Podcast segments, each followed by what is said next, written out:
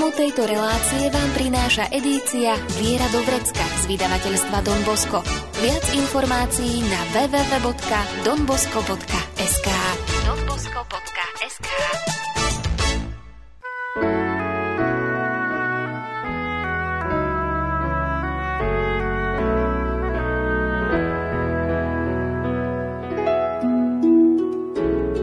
Viera do vrecka. Praktická príručka každého kresťana. Viera do vrecka.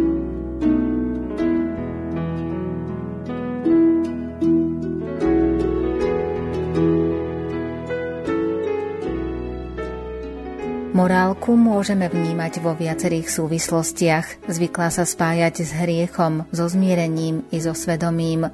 Postupom dejín sa diskusie o morálke rozvíjali a morálkou i slobodou sa zaoberal aj Tridentský koncil a tiež druhý Vatikánsky koncil. My sa o podobe morálky v nedávnej minulosti porozprávame s morálnym teológom prednášajúcim na Trnavskej univerzite a venujúcim sa sekulárnym inštitútom v Salesianskej rodine, Salesiánom z komunity na Miletičovej ulici v Bratislave, Donom Milanom Urbančokom. Príjemné počúvanie vám želajú Diana Rauchová, Pavol Horňák a Andrea Čelková.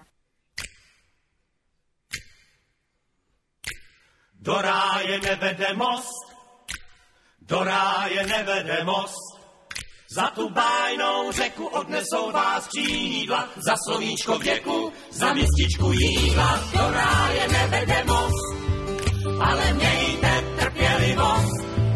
Tahle cestovka je otevřená non-stop a křídel je dost.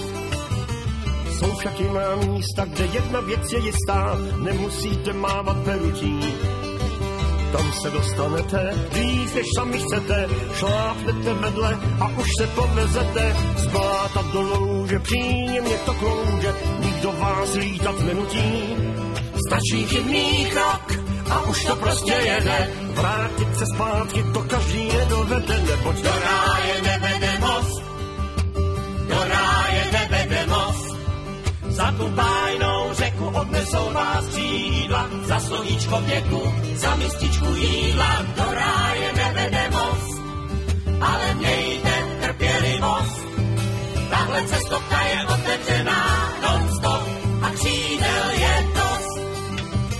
V rámci svých kvalit můžete si balit, co je nutné, co je nezbytné co se zlatem platí, málo štěstí dá ti, někdy malé pohlazení z úroky se vrátí. Na světě se střídá bohatství a bída, kdo chce všechno často dobídne. Stačí chybný krok a už to prostě jede. Vrátit se zpátky, to každý nedovede, neboť do ráje nevede most. Do ráje nevede most. Za tu bájnou řeku odnesou vás křídla, za slovíčko věku za mističku trpělivost. Tahle cestovka je otevřená non-stop a křídel je dost. Tahle cestovka je otevřená non-stop a křídel je dost. Aj dnes budeme pokračovať v téme brožúrky s názvom Ako spojiť slobodu a morálku a budeme sa zamýšľať viac na podobe morálky v nedávnej minulosti. Čo poznamenáva americký teológ James Keenan v súvislosti s morálkou? Všíma si, že už pred koncilom začali isté pohyby, ktoré začali meniť toho morálneho uvažovania aj vo vnútri katolíckej cirkvi. A že sa tu objavili isté výzvy, najmä aj v tom, že aby tá morálka bola viac biblickejšia. Pod týmto slovom sa skrýva najmä to, že aby sa do centra prežívania a vyjadrenia morálky a vôbec toho všetkého, čo morálka hovorí, dostala samotná osoba Krista a vzťah veriaceho k nemu. Aby sa sem dostali aj témy, ktoré nechtiac vypadli. Napríklad aj téma modlitby, alebo, alebo aj téma zmierenia, radosti, zmierenia a z Božích darov. A potom aj téma milosti. No a takáto nová, by som povedal, morálna teológia si postupne vytvárala takú vlastnú stopu, zretelne teda takúto biblickú, orientovanú na Krista, s novým obsahom rozšíreným najmä teda o milosť, odpustenie, zmierenie a vôbec s takým akoby novým záujmom o človeka, najmä teda vzhľadom aj na ten obraz Boha, človeka, ich zájemného vzťahu, ako to nám zjavujú dejiny spásy. A ako charakterizovali tú morálnu teológiu? Je pravdou, že v minulosti, pretože dostala taký systém, ktorý bol viac menej spojený a podriadený vo funkcii k sviatosti zmierenia, že dostala taký systém, ako keby bola vlastne ani nie tak morálkou, ale skôr právom. Bol to zoznam vlastne vecí, ktoré sa majú urobiť alebo nemajú, ktoré možno pomohli vymedziť, či človek urobil hriech alebo neurobil hriech. A potom zaoberali sa vlastne len témou hriechu. A vieme, že hoci hriech je častým slovíčkom na stránkach Sv. písma, ale nepredstavuje tú hlavnú líniu ani hlavnú tému Biblie. To vie skôr, že hriech bol prekonaný a, a že ide tu o tú Božiu zhovievavosť alebo veľkodušnosť, o tú záchranu človeka a tak ďalej. No a dalo by sa povedať, že tá antropológia takejto minulej morálnej teológie vyzerala skôr tak, že ten, kto rozhodoval o tom, čo je správne, nesprávne, na konci bol vlastne kňaz, ktorý v spovedi teda určil, uviedol teda do svedomia akoby do súladu s predpismi a zákonmi a povedal, či tam bol hriech alebo nebol hriech tou takou úlohou kňazov sa zaoberal aj Tridentský koncil a na čo naliehal? Musíme povedať, že Tridentský koncil, ktorý začal 1545, myslím, tak Tridentský koncil vlastne urobil veľké veci v tom, že kňazi vôbec začali chodiť do seminárov, že začali byť pripravení na svoju pastierskú službu a najmä na to, aby mohli platne vyslovovať sviatosti a aby mohli byť účinnými takými radcami, sprievodcami pre svojich veriacich. No a najmä ten dôraz bol daný na to, aby sa stali teda platnými vyslovovateľmi sviatostí. V tom čase môžeme povedať, že sa ešte len rodila taká veda morálnej teológie a ako charakterizovali túto dobu? Sú to počiatky vlastne tej novodobej morálnej teológie a tak ako som povedal, Išlo tu najmä o, o to, aby boli pripravení kňazi na to dôstojné, platné vyslovanie a aby vedeli dať dostatočné poučenie svojim veriacim. No a profesori, ktorí vyučovali túto morálnu teológiu, sa nazývali, že sú to profesori kázum konscencie, teda vedci svedomia, ale v skutočnosti v tejto morálnej teológii takto postavenej svedomie ako také nemalo ani miesto, pretože naozaj tým posudzovateľom, tým rozhodujúcim a konečným akýmsi rozhodcom doslova bol vlastne kňaz. Čiže svedomie, ktoré tu reprezentuje ten dialog človeka s Bohom a zároveň aj iste aj v prítomnosti kňaza, ale najmä pred Bohom, tak ten tu ako si chýbal.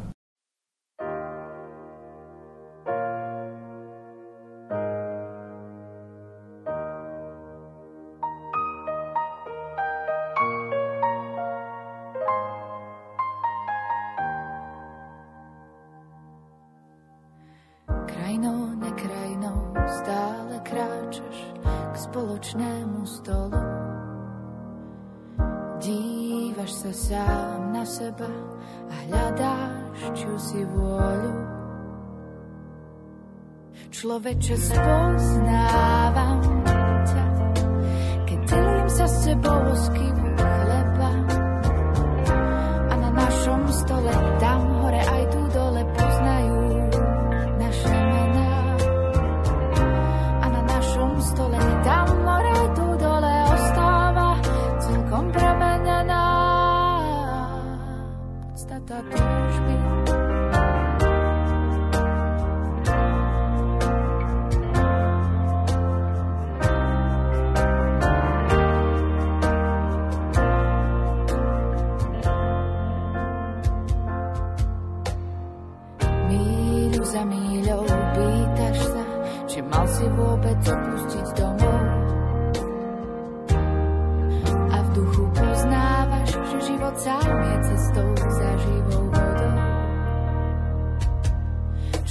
Przez poznawam.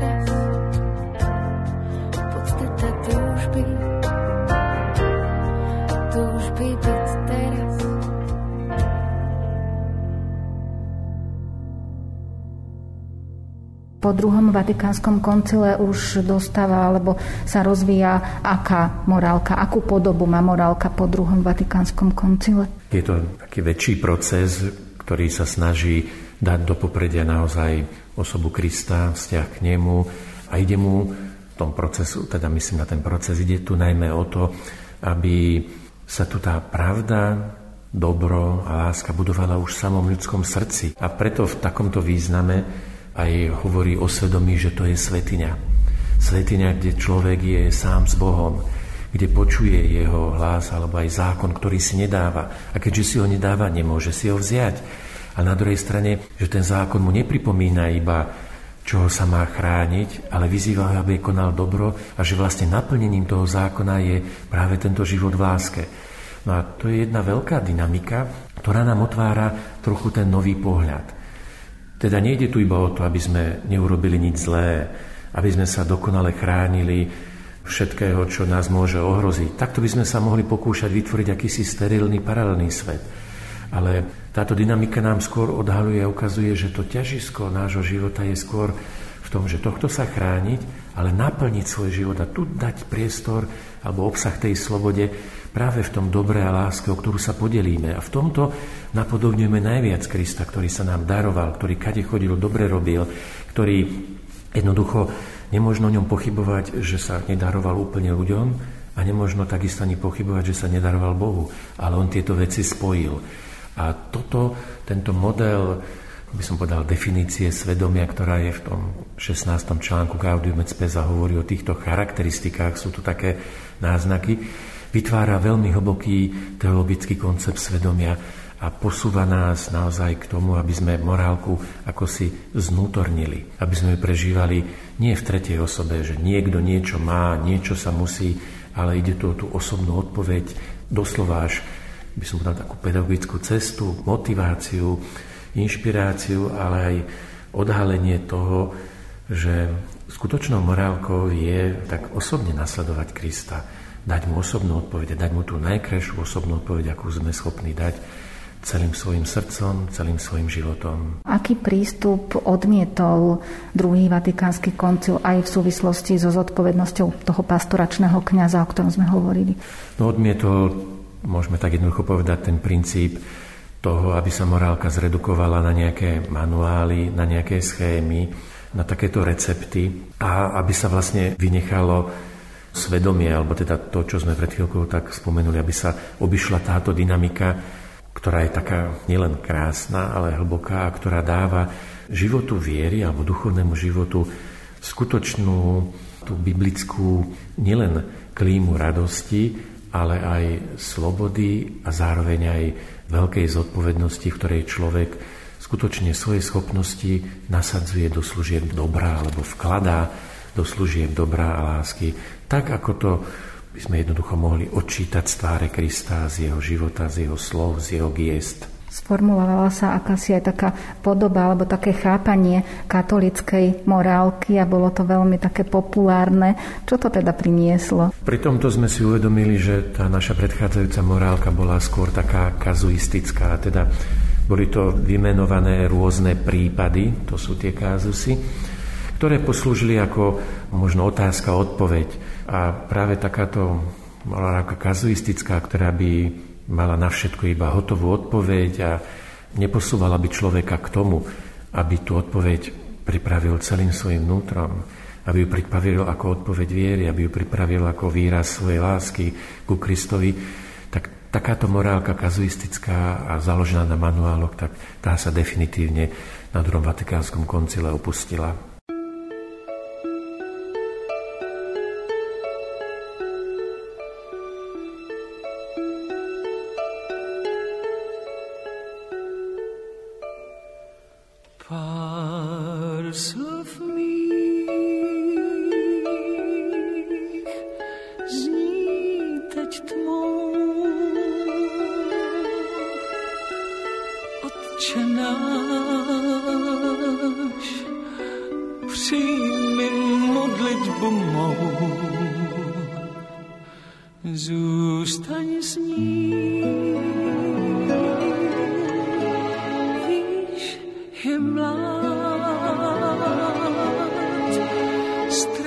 ختما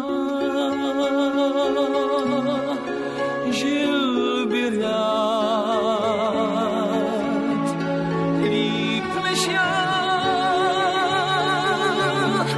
قلبي جيت سلاس اسبات Ať v tváři slunce má nestín,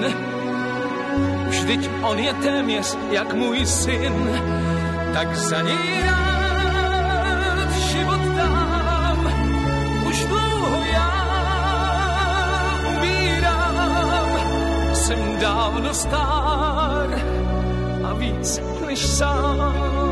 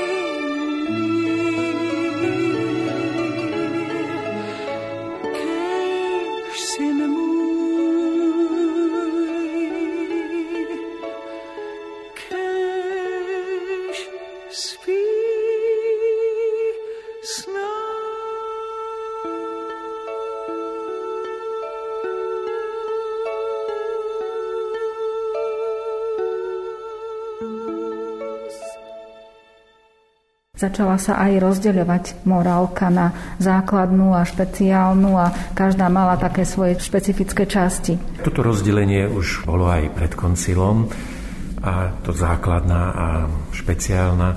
Mohli by sme teraz povedať asi skôr toľko, že kým tá základná mala svoje vymedzenie v tých témach hriech, svedomie a tak ďalej, aj zákon a tak ďalej, tá špeciálna sa prakticky výlučne sústredovala v minulosti na dekalóg a v podstate vymenovanie hriechov.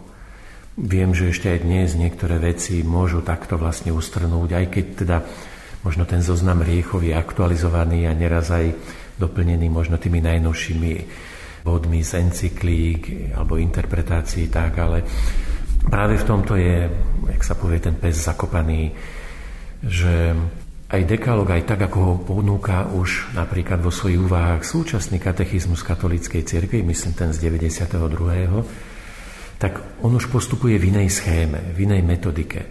Jeho cieľom nie je iba o dekalógu uvažovať ako o niečom, čo nás naviguje pri spýtovaní svedomia, čo nám vymenúva alebo odhalí všetky naše hriechy, ale dekalóg sa tu predstavuje ako hodnotový program, ako istý projekt života, je to 10 slov, ktoré hovoria o životne dôležitých hodnotách a nielen o životne dôležitých hodnotách v zmysle nejakej vzdialenej perspektívy a tretej osoby, ale ako o niečom, čo každého môže orientovať a na čo sa v podstate ako keby ponúkala osobná odpoveď. A preto aj v tej schéme katechizmu nového, tak je tam najskôr pomenovanie konkrétneho prikázania, prípadne potom nejaká či už skrátenej alebo pôvodnej biblickej formulácií.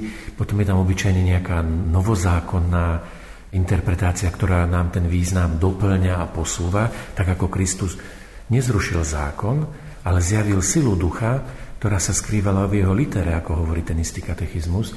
A vlastne mohli by sme povedať, že ponúka sa tu hneď aj istá interpretácia alebo hermeneutika týchto hodnôt, kde sa často odvoláva, skôr ako sa prejde k riechom, na istú tradíciu, na istú skúsenosť spoločenstva, na cirkevných otcov, na nejaké encykliky alebo exhortácie a až potom v úvodzovkách sa hriechy predstavia ako niečo, čo protirečí vlastne tej odpovedi alebo tej dynamike rozvíjania vzťahu s Bohom, alebo je teda takou prekážkou, ktorá ruší to spoločenstvo a tak ďalej. Čiže nie je to jednoducho, že povieme prikázanie a hneď vymenujeme hriechy, ale že predstaví sa tu akoby ten obsah a tá hodnotová orientácia, aby sme mali jasno akoby v projekte, že o aké hodnoty tu ide, o čo sa máme usilovať a ako vlastne rásť v tom vzťahu k Bohu.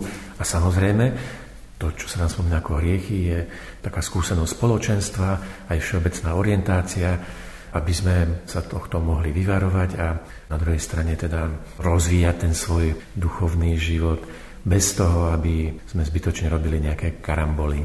A akú úlohu zohráva svedomie? Svedomie je práve tým priestorom. Ten obraz svetine reprezentuje ten priestor dialógu. Aj ten priestor slobody. My si tu musíme uvedomiť, že Boh, ktorý oslovuje človeka, rešpektuje človeka, dokonale ho prijíma a čaká slobodnú odpoveď. Nechce, aby sme to robili len tak bezduchom. Nechce z nás otrokov, ale nás príjma za synov. A k tomuto nás aj vedie, aby sme boli synovia, nie otroci. Preto napriek riziku, ktoré sloboda znamená, napriek riziku, ktoré môže znamenať aj to, že človek nie vždy dokáže celkom prijať tú zodpovednosť, Boh toto rešpektuje ako proces a podporuje človeka, aby rástol v tej schopnosti prevziať zodpovednosť za svoju slobodu v jej delikátnom raste. Zo všetkých strachov a pút oslobodená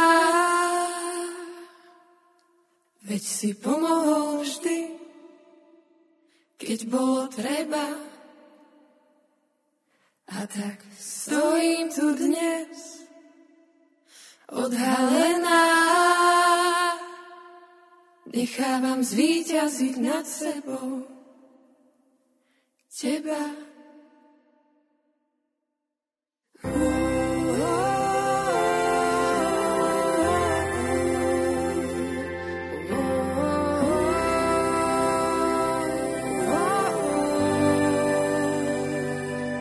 Všetkých strachov a pút oslobodená veď si pomohol vždy, keď bolo treba. A tak stojím tu dnes, odhalená, nechávam zvíťaziť nad sebou teba.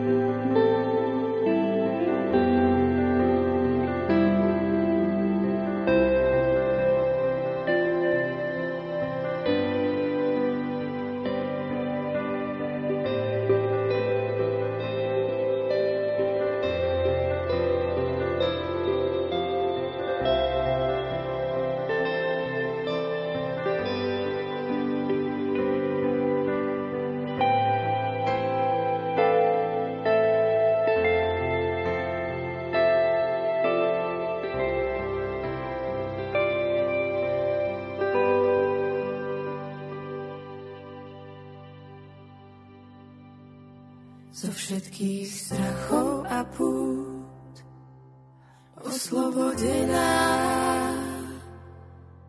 Veď si pomohol vždy, keď bolo treba. A tak stojím tu dnes, odhalená. Nechávam zvíťaziť nad sebou teba.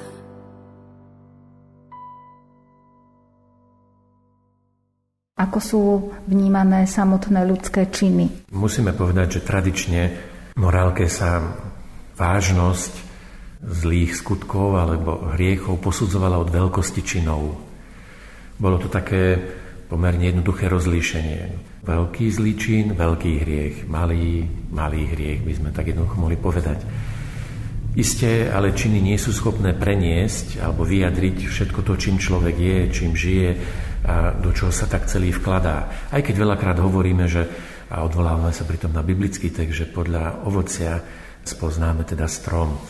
Ale pravdou je, že skôr ako sa tie skutky stanú zjavné, často vlastne im predchádza istý dialog, niekedy aj zápas a také pechorenie vo vnútri v ľudskom srdci, v tých túžbách, a je tu na mieste vlastne to očisťovanie tých túžob.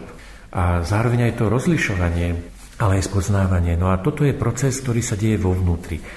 Svedomie tu zase reprezentuje nie iba nejaké, nejaký vnútorný orgán, nedá sa lokalizovať, ale pomôžeme si zase tým obrazom svetine, že človek stojac pred Bohom, kde jeho prítomnosť je pre človeka už aj tým orientujúcim bodom, aj pomocou, aj svetlom, ale zároveň aj odhalením tej Božej blízkosti a pomoci v tom rozlíšení dobrého a zlého.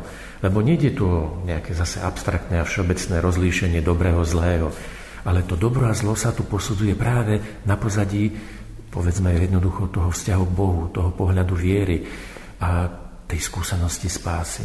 A potom tie samotné hriechy, tak tie boli z pohľadu morálky na akom záujme? Naozaj v podstate doteraz máme tu prax, že veľkosť toho skutku či činu sa stáva akousi takou vonkajšou mierou aj veľkosti hriechu. Dnes samozrejme sme o mnoho pozornejší aj na tie okolnosti.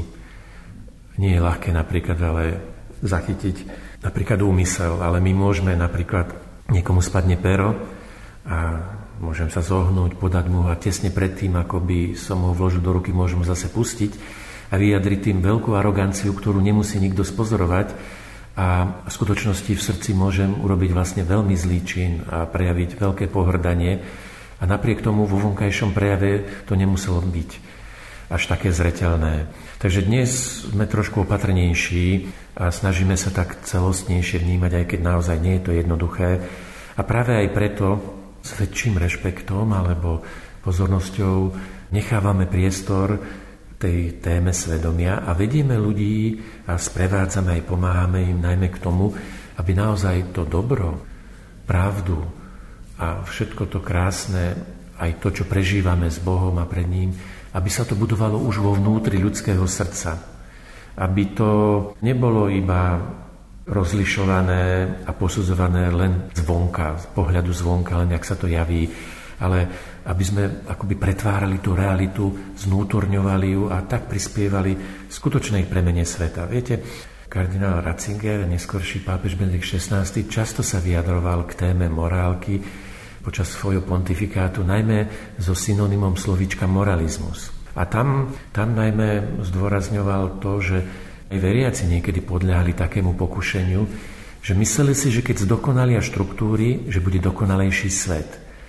A tomuto pokušeniu periodicky podliehajú stále ľudia, všetky generácie a myslím, že aj my dnes. A preto v Spesalvi napríklad píše, že stále je tu otvorená táto otázka, že treba získavať slobodu pre dobro. To je príspevok každej generácie. A nedá sa raz navždy vyriešiť táto otázka dobrá a zla. A ak by sme vytvorili svet, v ktorom nikto nebude môcť konať zlo, všetci budú musieť konať dobro len preto, že iná možnosť nie je, ten svet by sa skôr podobal peklu ako nebu. Myslím tým peklu preto, že nebola by tu práve tá sloboda.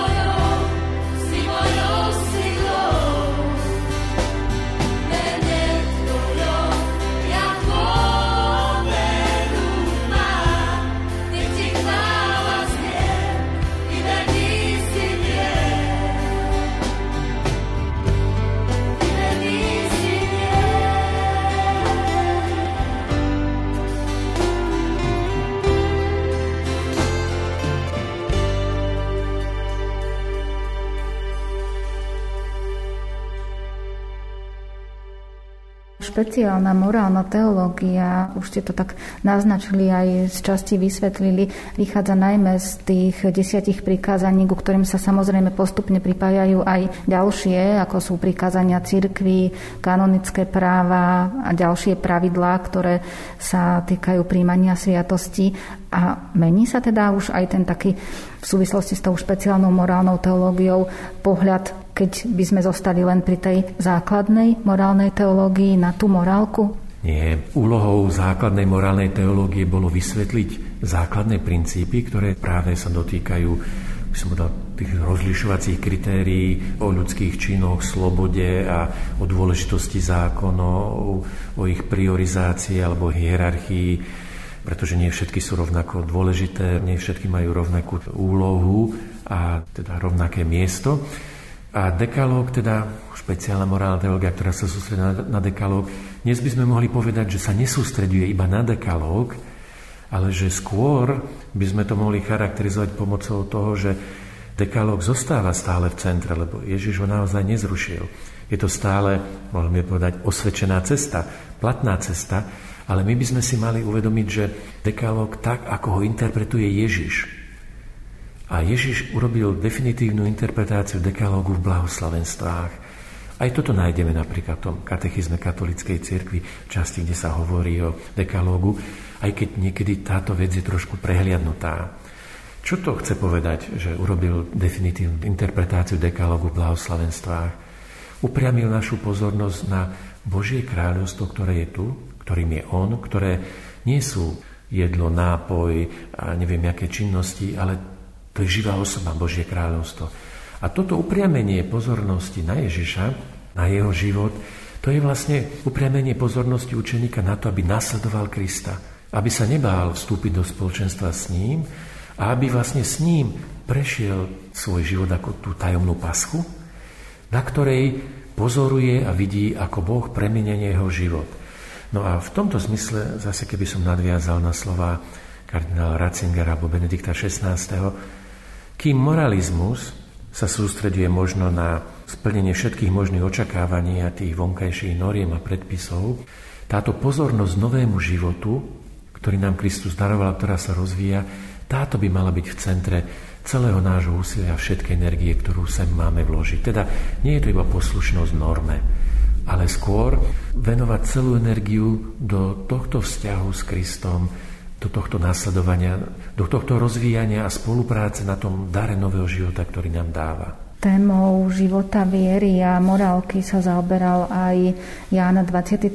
a zriadil aj osobitnú komisiu. Čo bolo jej úlohou? Bol si vedomý toho, že morálka v takej podobe, akej fungovala, že nevyjadrovala takú živú vieru a jeho slovo adjornamento, ktoré dalo tón celému koncilu, a znamená akési zosúladenie, isté, že aj podnešnenie, hoci je to primárne výraz ekonomickej oblasti a znamenal by akoby mať taký prehľad, že čo mám, čo som vydal a čo mi zostalo, aby som sa dal takto, dá sa povedať, do súladu s realitou, tak v takomto duchu by sme mohli povedať, že morálka, ako bola vnímaná, potrebovala naozaj rekonštrukciu. Potrebovala naozaj viac ten biblický tón, väčšiu orientáciu ku Kristovi a proste, aby sa stala živou odpoveďou viery. Aby to nebola iba nejaká povinnosť, ale aby to bola živá odpoveď viery.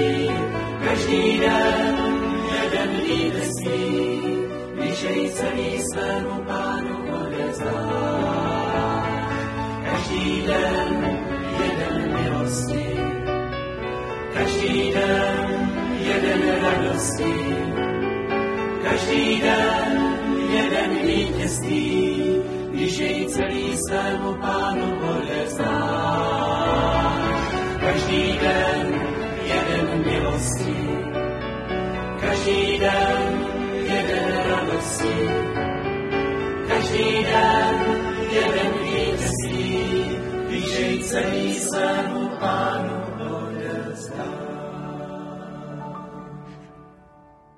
Tá osobitná komisia zo začiatku vypracovala také náčrty morálnej teológie, ale nestretli sa veľmi s pozitívnymi reakciami.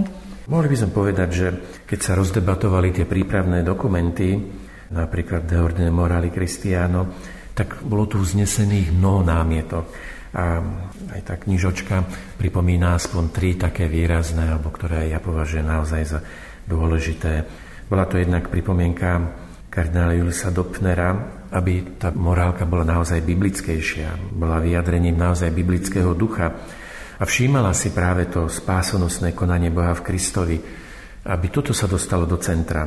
A potom tiež sa mu nepáčilo to, že morálka minulosti prakticky bola formulovaná na pozadí prirodzeného zákona, ale v podobe skôr stoickej, teda ako keby celý svet fungoval ako nejaký vesmírny stroj, tak mechanicky. A človek ako osoba stvorená na Boží obraz a podobu, tak nie je jednoducho iba súčiastkou nejakého vesmírneho stroja. A preto možno, že tento zákon sa interpretoval takto, tak sa stratila pozornosť voči milosti, ktorá nie je iba nejakým jednorázovým a nejakým exotickým, zriedkavým stupom zo strany Boha do ľudského života, ale dalo by sa povedať, že normálnym, každodenným chlebíkom.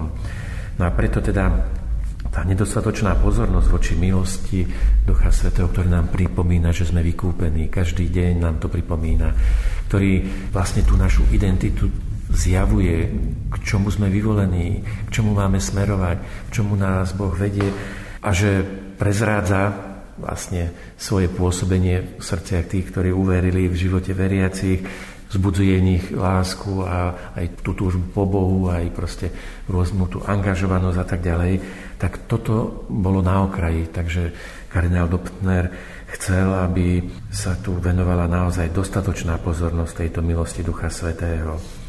A potom iste možno spomenúť aj tú reakciu Dominikána Marie Josefa Legu, ktorý vyčítal tomuto dokumentu, že hovorí síce o kresťanskej morálke, ale že chýbajú tu vôbec kresťanské hodnoty a vôbec tajomstvo Krista a nový zákon, chápaný ako dar ducha, najmä v línii treba aj Tomáša Akvinského ducha, ktorý nás vedie k tomu, aby sme milovali tou mierou, ako nás miluje Kristus spolu s ním, aby sme prijali vlastne ten jeho život a takto vlastne ten život sa stal spoločným, jeho naším a náš jeho.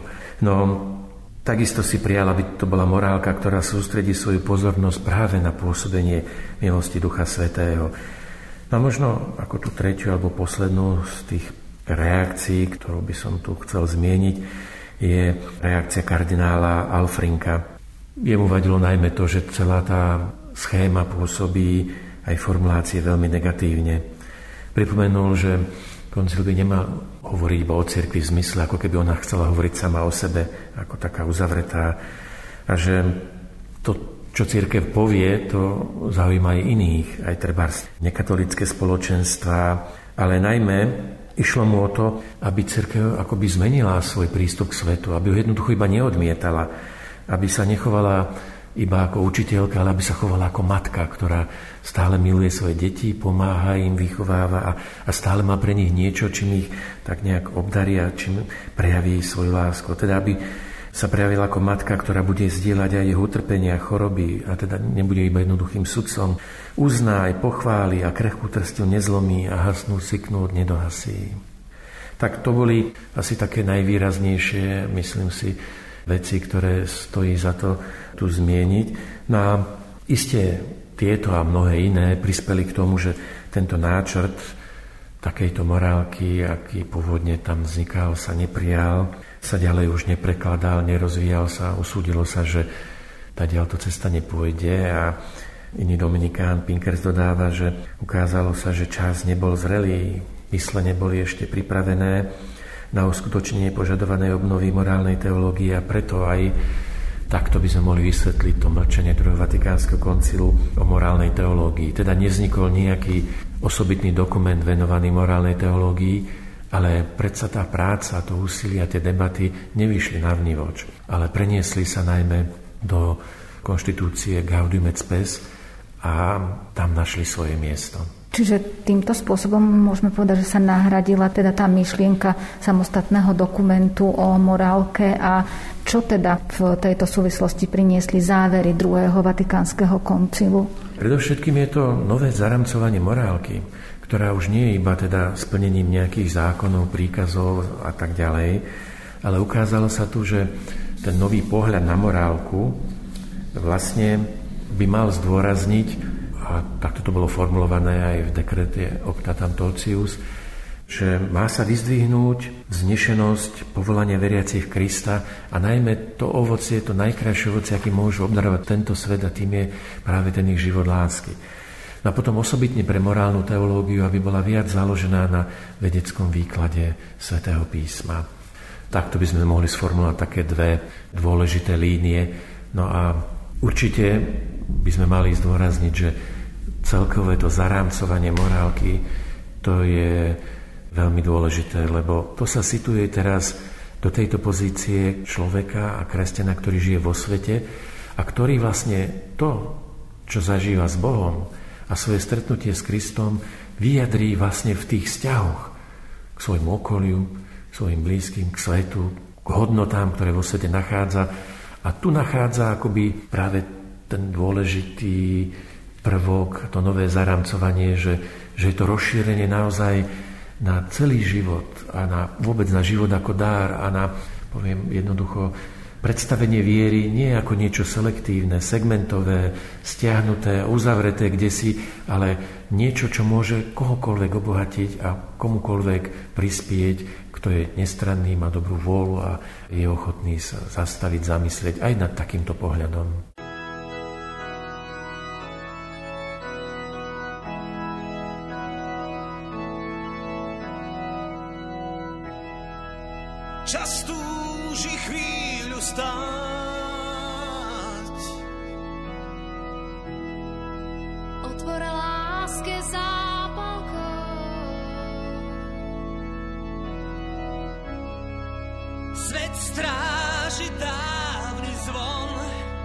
as paz.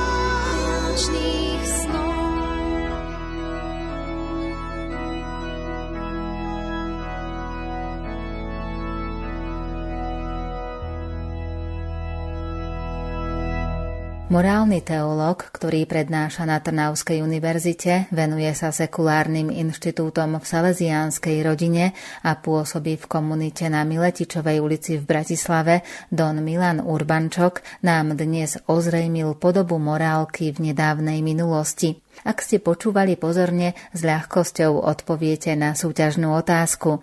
V čom urobil Ježiš definitívnu interpretáciu dekalógu? Vaše odpovede čakáme v písomnej podobe. Môžete ich posílať buď na e-mail lumen.lumen.sk alebo na adresu Rádio Lumen, kapitulská 2 97401 Banská Bystrica. Nezabudnite napísať aj svoje meno a adresu a tiež názov relácie Viera do vrecka. O téme morálky a slobody budeme hovoriť aj na budúce a zameriame sa na konfrontáciu tradície a obnovy. Už dnes vás k rádiám pozývajú Diana Rauchová, Pavol Horňák a Andrá Čelková. Tému tejto relácie nájdete v edícii Viera do vrecka z vydavateľstva Don Bosco. Viac informácií na www.donbosco.sk donbosco.sk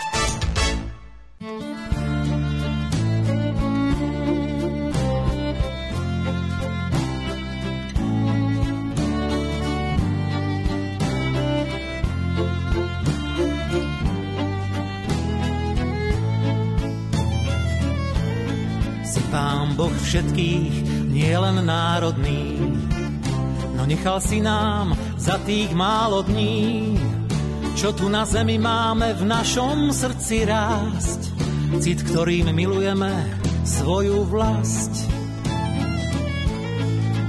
Napísaných bolo básní aspoň tisíc, kde svoju lásku vyznali jej romantici, iný láskou vlasti a rodnému kraju, hrdosti mysle celkom pohrdajú. Keď z výšky kopcov dolu hľadím k nám, tam, kde je domov, ruky otcov mám, synov, dcer, hodnot, čo sa nemenia. Všetko to dobré dielo tvojho stvorenia, keď z výšky kopcov dolu hľadím sám. K tebe sa modlím, v duchu rozímam, že čistým srdcom aj tam ťa vieme nájsť. A kde si Bože ty, tak tam je naša vlast. Ďalší za skrze tento ľudský pocit. Chceli by mať nás aj teba v moci, pesťou búchajú sa hrdo do hrude, kým to vlast na ich obraz nebude. Ja mojej vlasti hľadám predobraz, ktorej sa spolu verím ocitneme raz, keď telo uložia nám v rodnej krajine a duša v tebe večnej vlasti spočinie keď z výšky kopcov dolu hľadím k nám. Tam, kde je domov, ruky otcov mám, synov, dcer, hodnot, čo sa nemenia.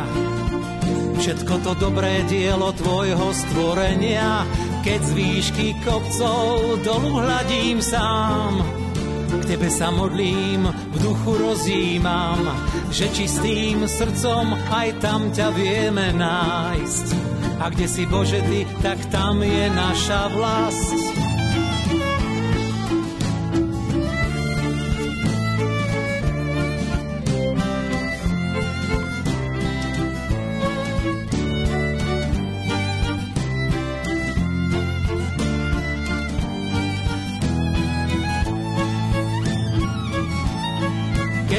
Výšky kopcov dolu hľadím k nám, tam, kde je domov, ruky otcov mám, synov, dcer, hodnôt, čo sa nemenia. Všetko to dobré dielo tvojho stvorenia, keď z výšky kopcov dolu hľadím sám. K tebe sa modlím, v duchu rozímam, že čistým srdcom aj tam ťa vieme nájsť. A kde si Bože ty, tak tam je naša vlast.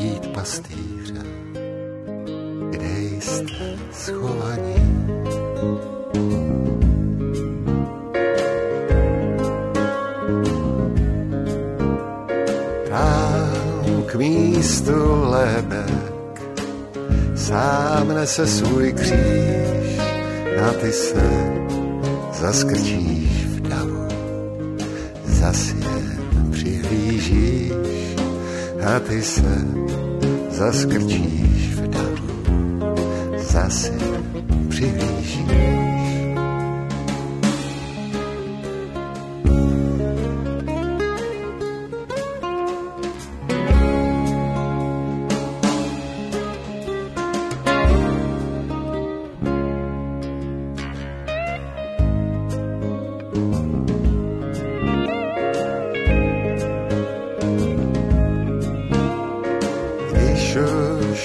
Často